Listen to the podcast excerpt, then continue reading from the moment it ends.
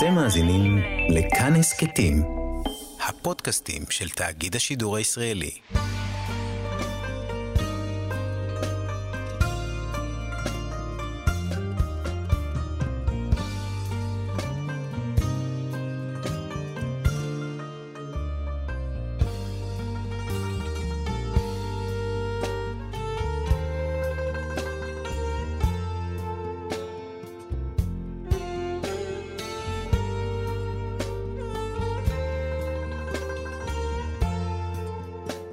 שלום כאן מורשת חברותא, לימוד משותף עם רבנים ואנשי חינוך בנושא תנ"ך, הלכה ואמונה. היום אנחנו לומדים תנ"ך יחד עם הרב דוקטור יוסף מרקוס, מרצה לתנ"ך ותורה שבעל פה.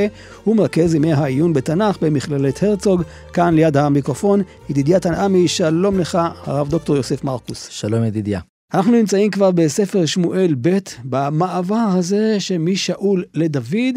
אנחנו רוצים לבחון את ההמלכה של אה, דוד על ישראל. יש כאן איזה תהליך מסוים שדוד מעביר אותנו. התהליך הזה הוא תהליך מובנה. נכון מאוד. באמת אה, אנחנו הגענו לספר אה, שמואל ב', הזכרנו כשהתחלנו ללמוד את שמואל א', שמבחינת חז"ל זה ספר אחד, כן? רק תרגום ה-70, תרגום ליוונית, של התנ"ך, אה, חילקו ופיצלו את הספר הזה לשניים, ואז אה, גם הגיע אלינו. אה, אז באמת מדובר על ספר אחד, אבל יש הבחנה באמת מאוד ברורה בין שמואל א' לשמואל ב'. שמואל א' מתמקד בהתחלה בעלי ושמואל, ואז בשאול, ועכשיו אנחנו עוברים להתמקד בדוד. עכשיו, דוד, פגשנו אותו הרבה מאוד בספר שמואל א', כמובן, אבל שם הוא באמת היה נרדף. שאול הוא המלך ודוד הוא הנרדף. וספר אה, שמואל ב' פותח עם המילים, ויהי אחרי מות שאול. אז אנחנו באמת מצפים לשמוע מה דוד יעשה כעת כדי להתקדם לעבר המלוכה שלו. זאת אומרת, דוד נמשך מזמן, כבר אה, אה, באמצעו של ספר שמואל א', אבל כפי שראינו, הוא לא עשה עם זה דבר. כן, הוא עכשיו צריך להוציא את זה מהכוח אל הפועל. ואתה הדגשת את העניין הזה של אה, ויהי אחרי מות שאול. כלומר, העניין של. המוות של שאול הוא מאוד אה, משמעותי כאן למעבר הזה שהמלכות עברה משאול לדוד, לא רק אה, משהו שהוא אה, טכני, אלא זה שהוא עכשיו נהרג בגלבוע, והבשורה שהגיעה לדוד, היא זו שגם מלמד אותנו על היחס של דוד לשאול. נכון. כי באמת אנחנו אה, שומעים פה בפרק שלנו, בפרק הפתיחה, אה, את אה, אותו אה, איש, בהתחלה הוא מכונה איש, ואז פתאום הוא מכונה נער, שמגיע מן המחנה, מעם שאול, דוד נמצא בצקלג בדרום, ושאול מת בגלבוע בצפון, ואחרי שלושה ימים מגיע איש מן המחנה, בגדיו קרועים, אדמה על ראשו, ויהי בבואו אל דוד ויפול ארצה וישתחו. אז הוא ככה מכבד מאוד את דוד. עצם זה שהוא בא עם בגדים קרועים ואדמה על ראשו, מלמד שהוא מתאבל, או לפחות רוצה להראות שהוא מתאבל על מה שהתרחש.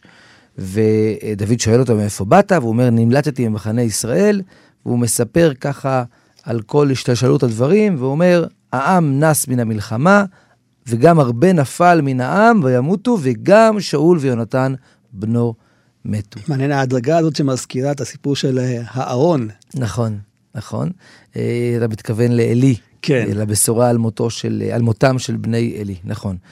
אה, אז דוד אה, מגיב בקצת חשדנות ושואל אותו, איך אתה יודע ששאול ויונתן בנו מתו? ואותו נער מספר שהוא היה הגלבוע, נקרו נקראתי בהר הגלבוע, ושאול בעצם נשען על חליטו, והוא ביקש ממני להרוג אותו לפני שהתעללו בי הפלישתים, וזה מה שעשיתי. עכשיו, האם הנער uh, מצטייר כאן כמי שמספר את הסיפור הזה בעצבות גדולה? בהתחלה ראינו שהוא בא עם אדמה על ראשו mm-hmm. ובגדיו קרועים. או שיש לו אינטרס.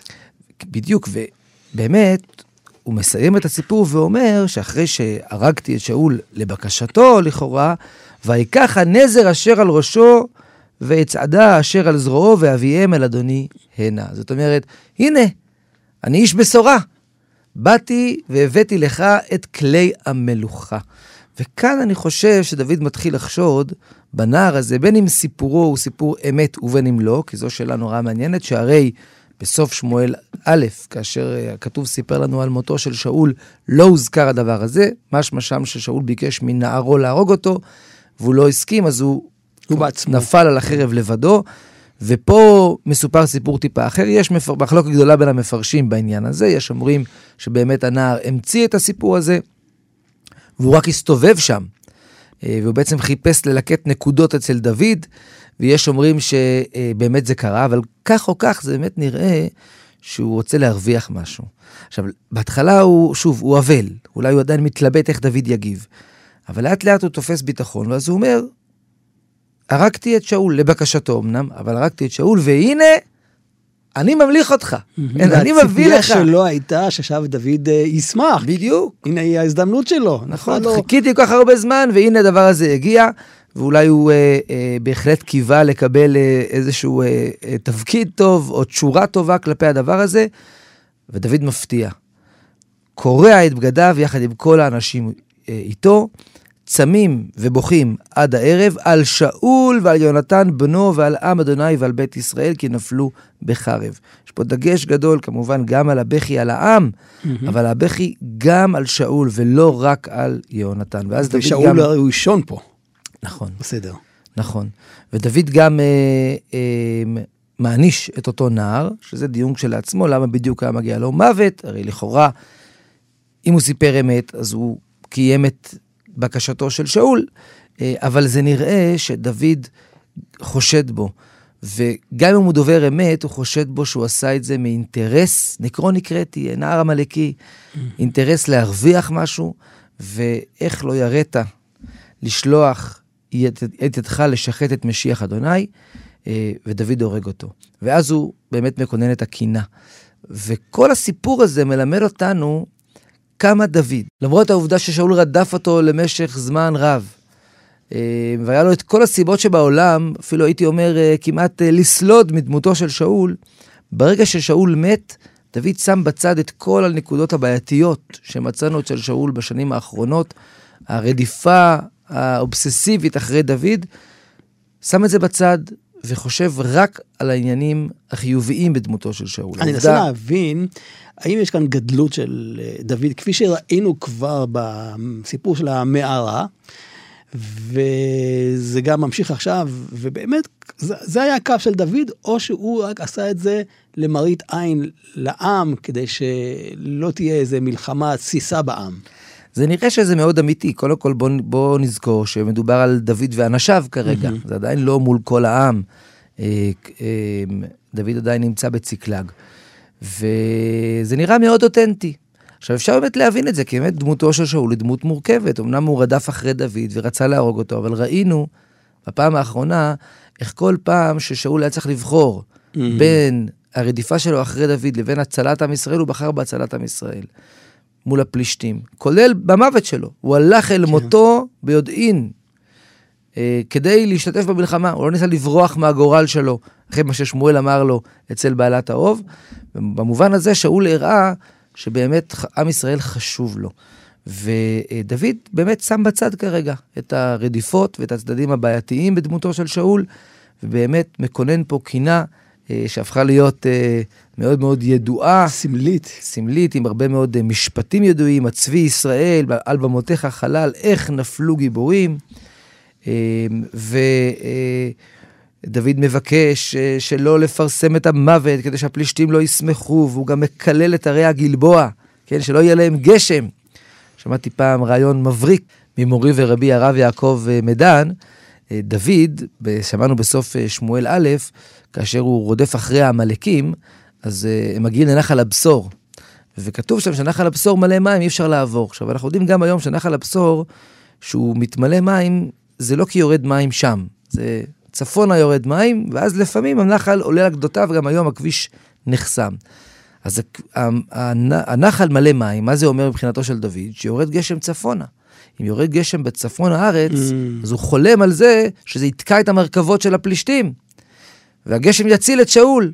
כשהוא מגלה ששאול מת, אז הוא אומר, הרי הגלבוע, אל טלו מטר עליכם. חבל שהגשם שכל כך ציפיתי שיגיע, לא אה, הגיע. אז זה נראה שיש כאן בהחלט כאב לב אמיתי, אה, שבו הוא בוכה גם על שאול, גם על יונתן. יש כאן בסוף דגש מיוחד על יונתן, בשני הפסוקים האחרונים, איך נפלו גיבורים בתוך המלחמה, יונתן על במתך חלל, צר לי עליך אחי יונתן, בכל זאת היה להם קשרים מיוחדים, אישיים. אבל הוא מסיים איך נפלו גיבורים ויעבדו כלי מלחמה. הרב דוקטור יוסף אה, מרקוס, שראינו את הקינה הזאת, אז לכאורה נראה שעכשיו הגיע הזמן לעבור לסדר היום ולהתחיל להקים את המלכות של דוד. איך הוא עושה זאת? נכון, אז כאן אנחנו עוברים באמת לפרק ב', אחרי שדוד אה, אה, מקונן על, על מותו של שאול, ובעניין הזה בעצם אנחנו רואים שוב את גדלותו, ואת העובדה שהוא לא רוצה להתחיל משהו מההתחלה. הוא לא רוצה ליצור איזה רושם שהוא אה, מטרתו לנקום בבית שאול וכדומה. אה, אז אחרי הדבר הזה, הוא באמת אה, מבין שעכשיו הגיעה שעתו למלוך, אחרי כל השנים, הרי הוא נמשך. והדבר הראשון שהוא עושה, הוא שואל בהשם. ויהי אחרי כן, וישאל דוד באדוני לאמור, אעלה באחת ערי יהודה. ויאמר אדוני עלה אליו, עלה. ויאמר דוד, אנא אעלה, ויאמר חברונה. לדוד ברור שכרגע הוא ימלוך רק על יהודה בשלב הזה. כי אנחנו עוד מעט נלמד שאחרי מותו של אה, שאול, אבנר בעצם המליך את בנו על ישראל ביבש גלעד, אה, בעיר אמ, ואזור שהיו מאוד קשורים לבנימין, אנחנו יודעים את זה מהרבה סיפורים בספר שמואל ובספר שופטים, הקשר בין בנימין ליבש גלעד, אז אה, שמה בעצם המליכו את הבן של אה, שאול על ישראל, ודוד לא מנסה בכוח למלוך על ישראל. הוא מנסה ללכת בצורה מאוד דיפלומטית, לאורך כל הדרך. שלבים טיפין, שלבים. טיפין, בדיוק שלבים שלבים. אז גם- השלב הראשון שלו זה הרי יהודה. יהודה. גם שם לא היה לו פשוט, אנחנו זוכרים את המרדפים, שאנשי יהודה לא היו עם דוד המלך. היו, נכון, היו כאלה, אבל למרות זאת, כאן הם, זה נכון, נראה עוד רגע שהם מיד מקבלים אותו, ומסתבר שהעובדה שהם באמת הלשינו חלקם, כן, על אה, דוד בזמן המרדפים, היה מתוך נאמנות למלך, כן, מבחינתם המלך, שאול הוא המלך, אז אנחנו אה, לא מקדמים אף אחד אחר, אבל פה אנחנו רואים שדוד עולה לחברון עם נשותיו, והשלב הבא כמובן, אחרי שהקדוש ברוך הוא אישר לו, זה שגם העם צריך לקבל אותו. אנחנו מוצאים את זה כל הזמן, שוב ושוב. אין מלך ללא עם. לא מספיק שהקדוש ברוך הוא ימנה או יאשר, צריך גם שהעם יקבל. ובאמת, פסוק ד' פה בפרק ב', ויבואו אנשי יהודה וימשכו שם את דוד למלך על בית יהודה. ואז דוד שומע על החסד שעשו אנשי יבש גלעד, והוא שולח לשם מלאכים. ופה הוא באופן דיפלומטי מנסה לאט לאט לתפוס את המלכות על ישראל. הוא פונה לאנשי יבש גלעד והוא מברך אותם על החסד שהם עשו עם שאול. כן, שאול אה, ובנו יונתן, הפלישתים, בעצם תקעו את הגופות שלהם על חומות בית שאן, ואנשי יבש גלעד, במסירות נפש, בלילה, לקחו את הגופות וקברו אותם, אז דוד שולח ואומר להם, קודם כל, יישר כוח גדול על החסד הגדול שעשיתם עם אדוניכם, עם שאול, ואז הוא בעצם בצורה, שוב, קצת אה, אה, דיפלומטית וככה לבדוק את השטח, הוא אומר, תחזקנה ידכם ויהיו לבני חיל, כי מת אדוניכם שאול. אין, המלך מת. וגם אותי משכו בית יהודה למלך עליהם. אז הוא לא אומר להם במפורש, תמליכו אותי, אבל הוא אומר, מצד אחד, המלך שלכם מת, מצד שני, אנשי יהודה משכו אותי למלך, אז מה שמתבקש, שגם אתם תקבלו אותי למלך. מעניין שהוא לא מזכיר ששמואל אה, משך אותו על פי השם. נכון, אה, זה באמת מעניין. אה, ושוב, יכול להיות שזה חלק מהעניין של ללכת כאן לאט. לאט, לאט לאט, לא לקפוא את הדבר הזה, לגרום להם להבין שאכן, בסופו של תהליך, הם צריכים לקבל אותו להיות מלך על כל ישראל. חברותה עם ידידיה תנעמי. חבותה כאן במורשת חבותה בתנ"ך, יחד עם הרב אה, דוקטור יוסף אה, מרקוס, ועכשיו אה, אנחנו ניכנס להתמודדות הפוליטית, נקרא לזה, של דוד המלך. אנחנו גם רואים את זה בפוליטיקה של היום, שגם שנבחרת ממשלה, עדיין יש אה, קריאות, אה, מחאות, וכאן מדובר על מלוכה. והנה הזכרת כבר את אה, אבנר, שהוא לא מקבל את הדין עליו. נכון, זאת אומרת, אבנר, מיד אחרי מותו של שאול, ממליך את איש בושת בן שאול על ישראל, וימלכהו על הגלעד ולאשורי ולזרעי ועל אפרים ועל בנימין ועל ישראל כולה. בעצם יש לנו שתי ממלכות. אה, לא רק שיש כאן שתי ממלכות, אנחנו גם מוצאים כאן בהמשך פרק ב' אה, מדי פעם אה, מאבקים, אפילו כתוב מתאר שיש מלחמה בין ישראל לבין יהודה. לא מצאנו את דוד כמי שפועל באופן אקטיבי במלחמה הזו, נראה שזה האנשים מלמטה, אבנר מצד ישראל ויואב מצד שני. סיפור פה בפרק ב', סיפור קשה, שהם נפגשים שתי הקבוצות אה, בבריכה בגבעון, ונלחמים שמה, ובהחלט יש מתח מאוד מאוד גדול. אה, אבל דוד, כאמור, מחכה בסבלנות. הוא לא אה, משתתף במלחמה הזאת, והוא לא אה, יוזם אותה, והוא גם לא מקדם את המלכות שלו בכוח, הוא מחכה לשעת כושר. זה מדהים, כי הפרק הבא, פרק ג', ותהיה המלחמה ארוכה בין בית שאול ובין בית דוד, ודוד הולך וחזק, ובית שאול הולכים ודלים. ממש קוראים לזה מלחמה. נכון, אבל מצד שני לא מצאנו כאן, לפחות הכתוב לא מתאר לנו במפורש, איזושהי יוזמה של דוד בהקשר הזה. Mm-hmm. פרק ב', כאמור, בבריכה בגבעון, זה יוזמה מלמטה של יואב. צבאות. שאנחנו מכירים את יואב גם מההמשך. יואב אכן שאף להשתלטות בכוח על הממלכה. בניגוד לדוד, ולכן למרות הביטוי הזה בין בית שאול ובין בית דוד, אני חושב שהכוונה היא לא דוד עצמו, אלא האנשים שסביבו. דוד, גישתו הייתה לעשות את הדברים בדרכי שלום, בדיפלומטיות, ולא אה, להקדים את הקץ על חשבון מלחמת אה, אחים. כן. אבל אז, כמו בתסריט שמוכן אה, מראש, יש סכסוך אה, פנימי אצל אה, אבנר אה, בן נר ואיש בושת, וזה הופך את הקערה על פיה, נכון? בדיוק. אבנר בן נר מסתכסך עם אה, איש בושת, אנחנו רואים שאבנר בעצם שאף כנראה בעצמו להיות מלך. כן, הוא המליך אמנם את איש בושת שמצטייר כן. כאן כדמות מאוד מאוד פסיבית. ברגע שמגיעה השמועה לאיש בושת על כך שאבנר בא על פילגש אביו, רצפה בתיה, אז הוא יוצא בחריפות כנגד אבנר, אם השמועה נכונה, אז ברור לנו שאבנר אכן אה, שואף למלכות, אנחנו מכירים סיפורים כאלו, נכון, לשאת את האישה של המלך הקודם, או אפילו את הפילגש שלו, זה איזשהו אה, אה, הכנה לקראת אה, המלאכה, אדוניה שביקש את אה, אבישג, וסיפורים דומים. והדבר הזה מסכסך בין אבנר לבין איש בושת, איש בושת פונה אל אבנר, ובעצם אה, מוכיח אותו, ואבנר מתעצבן, ואז אבנר מחליט ללכת אל דוד. חוצה קווים. נכון. כה יעשה אלוהים ואבנר, וכה יוסיף לו, כי כאשר נשבע אדוני לדוד, כן אעשה לו, כן? מעניין מאוד הפסוק הזה, כאשר נשבע השם לדוד. הנה, אני אמנם מתחיל כאן מאינטרס אישי, שאני כועס, אבל בסוף אבנר יודע שיש שבועה כזו של הקדוש ברוך הוא לדוד, שהוא אמור להיות המלך. להעביר הממלכה מבית שאול, להקים את כיסא דוד על ישראל ועל יהודה, מדן ועד באר שבע. ובאמת, פונה אבנר אל דוד ואומר לו, אני רוצה לכרות איתך ברית. ודוד מזהה כאן הזדמנות. כאמור, הוא חיכה להזדמנות הזאת, הוא לא רצה לעשות את זה בכוח, והנה אבנר מגיע אליו, אה, אבל דוד מבקש קודם, לפני שהם ייפגשו, שיחזיר לו את מיכל. זה עוד משהו סמלי לחיזוק המלכות. בדיוק. זאת אומרת, דוד רוצה שכולם ידעו שמגיעה לו המלוכה. וזה שהוא נשוי לבת של המלך הקודם, המשך. זה המשך והוכחה לכך שהמלוכה מגיעה לו, ולכן הוא אומר לאבנר, בוא נכרות ברית, אבל מעשה שנעשה mm-hmm. ככה שיהיה ברור שתחזירו לי את מיכל אשתי, ובכך אה, הדברים יהיו חדים. ומגיע באמת אבנר, ודוד כורת איתו אה, ברית, אה, אבל אז מגיע יואב. ופה כן. אנחנו... עם החשבון האישי, אפשר לומר? לא רק הסיפור של חיזוק המלוכה? אז בואו נקרא פה את, ה, את הפסוקים. נאמר מראש שכאן אנחנו מתחילים בעצם לפגוש מה שנמצא לאורך כל ספר שמואל, אה, אבל האמת שכבר מצאנו אותו גם בשמואל א', את ההבדל בין דרכו של דוד לבין אה, דרכו של יואב. אה, שוב, יואב הרבה יותר מלחמתי, הרבה יותר כוחני, ודוד הרבה יותר בדרכי שלום.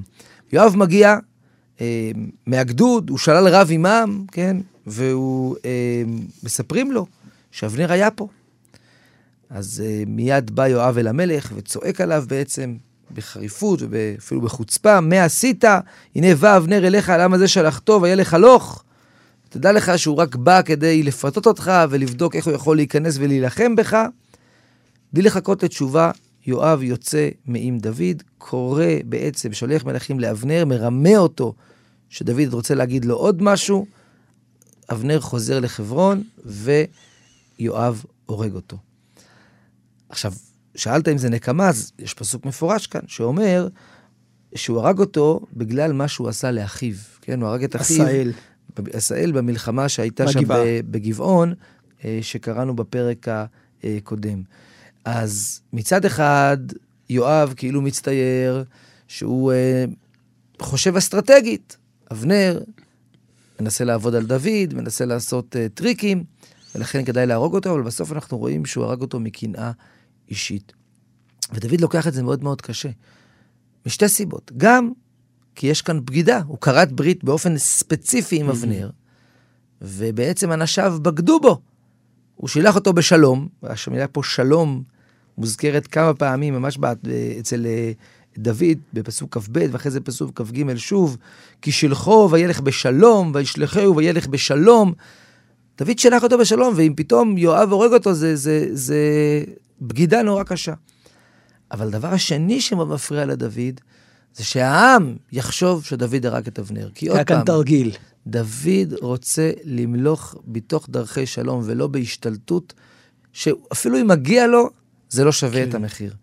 ולכן אחרי המוות הזה של אה, אבנר, דוד, אה, בוכה, והוא גם אה, מאוד מעניין, הוא קובר אותו בחברון. נכון, הוא עושה הרבה מאוד מעשים שגם מבטאים את הקושי האישי שלו, הכנה, אבל בהחלט, אם שאלנו מקודם לגבי הקינה על שאול, האם שם זה רק עניין אה, אה, אישי, אמיתי, או שזה גם אה, סמלי ואיזושהי אה, הצגה כזו, פה בהחלט נראה שהוא מגזים בכוונה, בבכי ובהספד, כדי שלכולם יהיה ברור שהוא לא רצה להרוג אותו. כפי שאכן בסוף הוא הצליח להשיג, בפסוק ל"ז אומר, וידעו כל העם וכל ישראל ביום ההוא, כי לא הייתה מהמלך להמית את אבנר בן נר.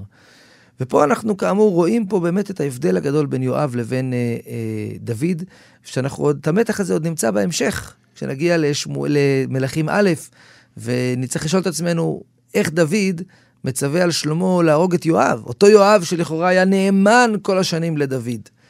זה שכרו. התשובה תהיה, היא נמצאת פה, ואנוכי היום רך ומשוח, מלך, והאנשים האלה בני צרויה, קשים ממני, ישלם השם לעושה הרעה כרעתו. מצד שני הוא לא פיטר אותו. נכון. כי הוא לא יכל לפטר אותו באיזשהו אופן, אולי כי הוא כוחני, ופחד שהוא יעשה לו מרד. אבל ומצד שלישי הוא גם משתמש בו עדיין, והוא עדיין עוזר לו, זאת אומרת, זה יחסים מאוד מאוד מורכבים. דוד לא אוהב את הדמות הזאת.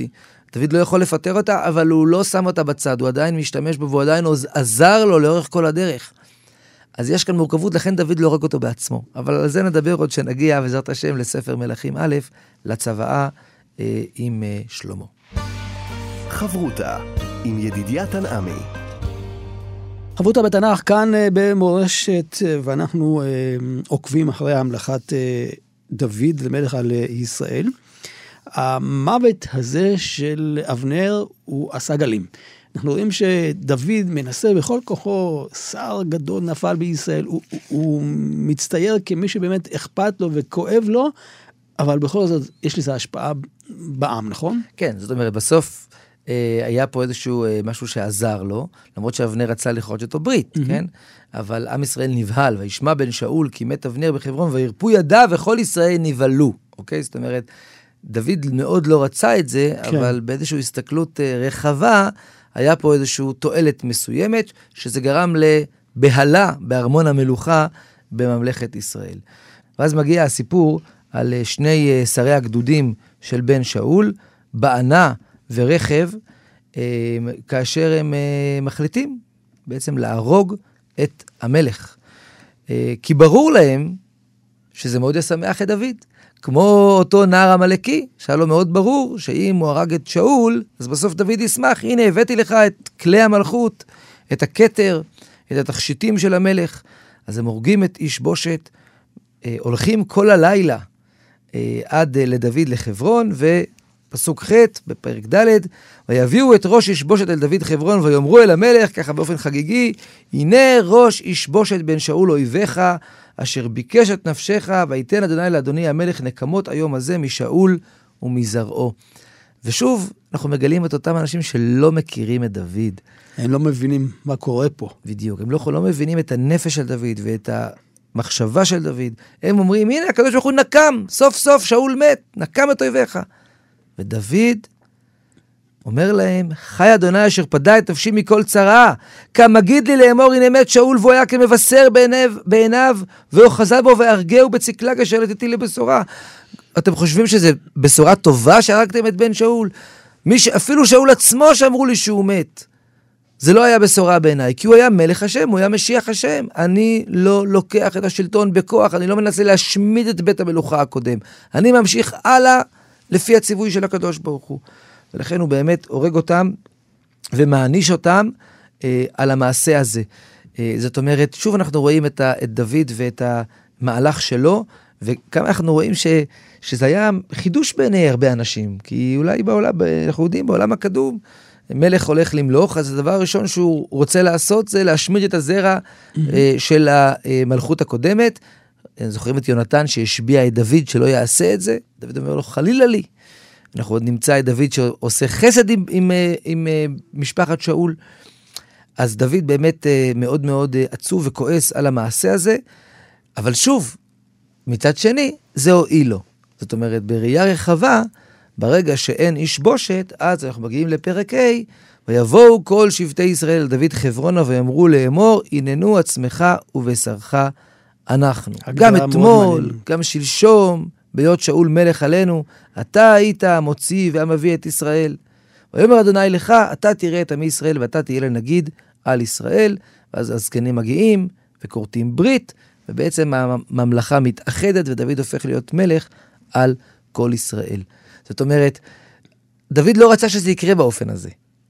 אבל בסופו של דבר, הדבר הועיל, וככה הממלכה אה, נהייתה אצל דוד. כאן אה, יש את המהלך של דוד, לא להישאר בחברון. הוא מתקדם הלאה למקום שאולי אה, מתאים דווקא שם להיות אה, מלך על כל ישראל. בדיוק. זאת אומרת, חברון היא בירת יהודה. לא לחינם הקדוש ברוך הוא אמר לו ללכת לחברון ושם למלוך על יהודה בשלב הראשון. ברור לדוד שאם הוא רוצה להיות מלך על כל ישראל, הוא לא יכול להיות מלך בבירת יהודה. אנחנו עוד נמשיך ונמצא כל הזמן את המתחים האלו בין יהודה לבין ישראל, עוד בימי mm-hmm. דוד, אחרי מרד אבשלום. ואנחנו מכירים את אה, אה, נבואת יחזקאל על עץ יוסף ועץ יהודה. יש לנו מתח בין יהודה לבין ישראל כל הזמן, וכדי לאחד את הממלכה, באמת דוד צריך לעבור ולחפש מקום אחר, והוא מגיע אל עיר דוד. יש אה, אה, רמב"ן אה, חשוב על התורה, על הפסוק לשכנות ידרשו ובאת שמה, שבעצם מדבר על העובדה שבספר דברים התורה לא מזכירה את השם ירושלים בשום מקום. המקום. המקום אשר יבחר השם. איפה המקום הזה? אז אומר הרמב"ן, לשכנות ידרשו ובאת שמה, אתם צריכים לחפש. אחרי שתחפשו, הנביא יגיד לכם, זה המקום. אז למרות עקדת יצחק וכולי, בעצם דוד לא ידע בנבואה איפה צריך לבחור. הוא היה צריך למצוא מקום כפי שנראה לו, ואז יבוא הנביא ויגיד שזה המקום. דוד בעצם בוחר בירושלים, בעיר דוד, מהרבה סיבות, אבל ודאי שאחת מהסיבות המרכזיות, כי זה עיר גבול שבין נחלת בנימין לבין נחלת יהודה, או שהיא, יש בה חלקים משניהם, או כדברי חז"ל, mm-hmm. שירושלים לא נתחלקה לשבטים בכלל, וברגע שהוא נמצא בעיר שבין לבין, הוא לא שייך לאף אחד, וגם מצד שני הוא שייך לכולם. אז במובן הזה זה מאוד אה, אסטרטגי, והופך באמת את הממלכה לממלכה מאוחדת. אחרי שדוד מחליט אה, להגיע לירושלים, הנה כאן אה, אנחנו פוגשים את דוד המלך כמלך שנלחם בפעם הראשונה כמלך כדי לכבוש את ירושלים. נכון, בעצם אנחנו מוצאים כאן בהמשך פרק ה' שתי מלחמות, מלחמה אחת אה, על ירושלים מול היבוסי, ואחרי זה מלחמה עם הפלישתים. אז דוד באמת בוחר את עיר דוד, את ירושלים, כפי שאנחנו מכירים אותה בשמה לאחר מכן. כעיר הממלכה שלו, והוא צריך לכבוש אותה. ופה יש איזשהו תיאור מאוד אה, עמום ולא ברור, והרבה מחלוקות פרשנים, מה בדיוק קרה שם. גם יש פה איזושהי אה, נגיעה בצינור, זה מצד אחד, לא ברור מה הכוונה, כן, דוד אומר, כל מכה יבוסי ויגע בצינור. מה הכוונה? ויש לנו את העיוורים והפסחים, שדוד אה, אה, צריך להתמודד מולם, גם מה זה, מה הכוונה. יש פרשנים שמסבירים שזה סוג של אה, צלמים. יש כאלה שמסבירים שהיבוסי שמו בכוונה את אותם עיוורים ופסחים על החומה כדי לצחוק על דוד. הדברים קצת עמומים בפרק הזה. הארכיאולוגיה עם החפירות בעיר דוד, mm-hmm. יש כאלה שניסו uh, להציע קצת פתרונות בעניין הזה, אבל בכל מקרה דוד באמת צריך קודם כל להתמודד, לכבוש את היבוסי ולהפוך את uh, ירושלים באמת לעיר המלוכה שלו. זה מלחמה ראשונה. אחרי המלחמה הזאתי, אז um, מתחילה מלחמה שנייה, שיזמו אותה הפלישתים. הפלישתים שומעים כי משכו את דוד למלך על ישראל, אז הם עולים לבקש אותו, כי הפלישתים לא התייאשו מהשליטה שלהם על הארץ. כן. בימי שאול ראינו שבתחילת הדרך הם uh, עלו והשתלטו על ההר, ואחרי זה הצליחו להשיג אותם קצת, אבל המלחמה בהרי הגלבוע הראתה שהם עדיין נמצאים בלב הארץ. הפלישתים uh, לא מוכנים לדבר הזה שדוד ימלוך, um, ודאי אם הם לא מאשרים את זה, כמו שכנראה הם אישרו את ההמלכה של שאול, אז באמת הם הולכים uh, uh, להילחם איתו ונלחמים איתו בעמק רפאים. כן, כל uh, ירושלמי ודאי מכיר את רחוב עמק רפאים, שזה בעצם uh, uh, עמק, איפה שהמסילה, עכשיו הטיילת החדשה mm-hmm. של מסילת הרכבת, זה עמק uh, uh, רפאים, ודוד נלחם איתם, uh, ובעצם אה, מנצח אותם. וברגע שדוד מנצח את הפלישתים, הוא מסיים את מה שהתחיל שמשון. שמשון התחיל, ויחל, הוא החל להושיע את ישראל מיד פלישתים, ודוד, עוד בהמשך, אה, אבל במלחמה הזאת הדברים מתחילים, הוא זה שהולך להכריע אה, ולסלק את האיום הפלישתי לגמרי. הרב דוקטור יוסף מרקוס, מרצה לתנ"ך ותורה שבעל פה, מרכז ימי העיון בתנ"ך במכללת הרצוג. תודה רבה לך. תודה רבה ידידיה, להתראות. כאן ידידיה תנעמי, אנחנו נשוב וניפגש בחברותה הבאה. ניתן להאזין לתוכנית הזאת באתר כאן מורשת ובשאר יישומי ההסכתים.